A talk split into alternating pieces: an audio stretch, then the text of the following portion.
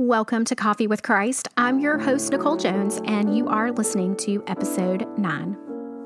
If you're new here, you might want to go back and listen to the introduction episode so you can get the gist of things of what this podcast is about and my hope for our time together. But this is the place where we set everything down. We read scripture and listen to what God might be trying to say to us through His Word.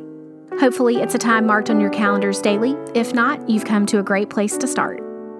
These episodes are around 15 minutes, and the plan is to post them every workday until we get to the end of Genesis. If you need more time on any given section, just hit pause. Remember, not rushing is what makes our time with Him more beautiful. Let's get started by taking a deep breath, by releasing the stresses of the day, and by being still.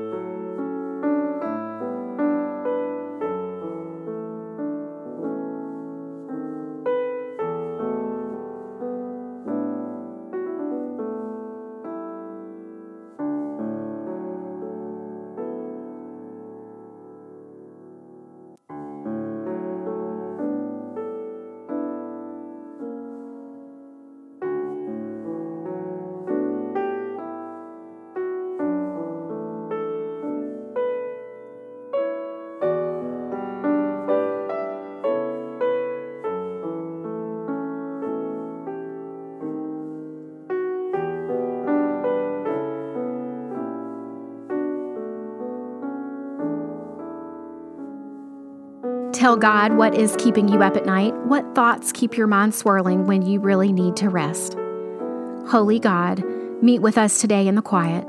Help us to find you in your word. Will you teach us today?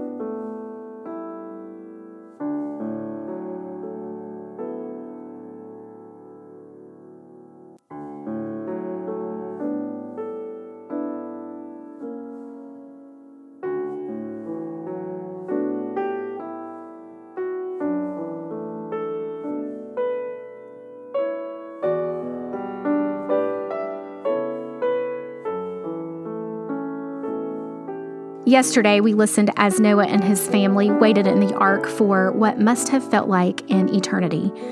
For just over a year, they were shut in the ark. There was no land, only sky and water as far as they could see. Then God remembered them and set them free to be fruitful and multiply. Today, we'll hear about the first covenant God made with his people, and we'll uncover a tragic part of Noah's story. Let's listen.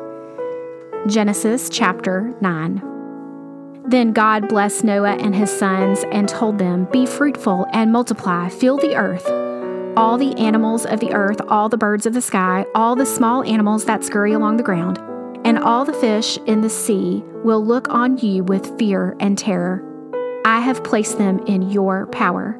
I have given them to you for food, just as I have given you grain and vegetables but you must never eat any meat that still has its lifeblood in it. And I will require the blood of anyone who takes a person's life. If a wild animal kills a person, it must die, and anyone who murders a fellow human must die. If anyone takes a human life, that person's life must also be taken by human hands. For God Himself made human beings in His own image. Now be fruitful and multiply and repopulate the earth. Then God told Noah and his sons, I hereby confirm my covenant with you and your descendants, and with all the animals that were on the boat with you the birds, the livestock, and all the wild animals, every living creature on earth. Yes, I am confirming my covenant with you. Never again will floodwaters kill all living creatures. Never again will a flood destroy the earth. Then God said, I am giving you a sign of my covenant with you and with all living creatures for all generations to come. I have placed my rainbow in the clouds. It's the sign of the covenant with you and with all the earth. When I send clouds over the earth, the rainbow will appear in the clouds, and I will remember my covenant with you and with all living creatures. Never again will the floodwaters destroy all life. When I see the rainbow in the clouds, I will remember the eternal covenant between God and every living creature on earth. Then God said to Noah, Yes, this rainbow is the sign of the covenant I am confirming with all the creatures on earth. The sons of Noah who came out of the boat with their father were Shem, Ham, and Japheth. Ham is the father of Canaan. From these three sons of Noah came all the people who now populate the earth. After the flood, Noah began to cultivate the ground and he planted a vineyard. One day he drank some wine he had made and he became drunk and lay naked inside his tent. Ham, the father of Canaan, saw that his father was naked and went outside and told his brothers. Then Shem and Japheth took a robe, held it over their shoulders, and backed into the tent to cover their father. As they did this, they looked the other way so they would not see him naked. When Noah woke up from his stupor, he learned what Ham, his oldest son, had done. Then he cursed Canaan, the son of Ham. May Canaan be cursed, may he be the lowest of servants to his relatives. Then Noah said, May the Lord, the God of Shem, be blessed, and may Canaan be his servant. May God expand the territory of Japheth. May Japheth share the prosperity of Shem, and may Canaan be his servant. Noah lived another 350 years after the great flood. He lived 950 years and then he died. May God bless the reading and hearing of his word think back to the details of the story the animals and God's people being set free, the commandment to be fruitful and multiply, the requirement of blood for the death of another, the covenant between God and his people, the sign of that covenant, and the failure once again of mankind. What stood out to you? Did anything surprise you?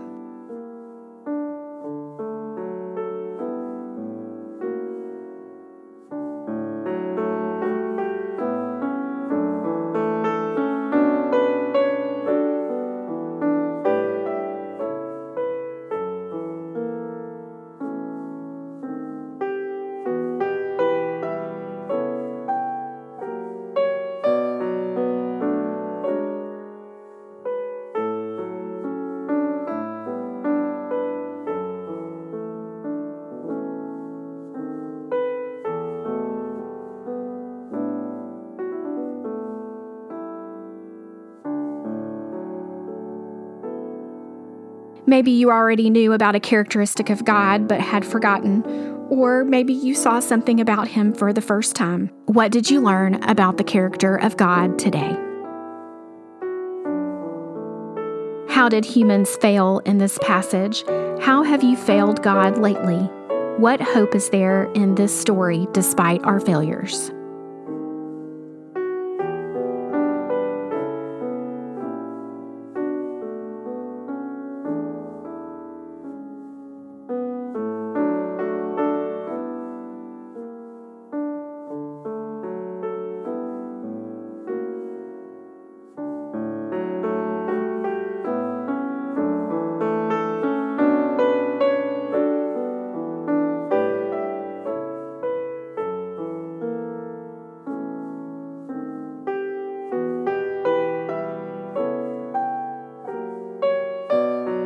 Use these next few minutes to confess your failures to God. Ask Him how you should respond to Him in light of who He is.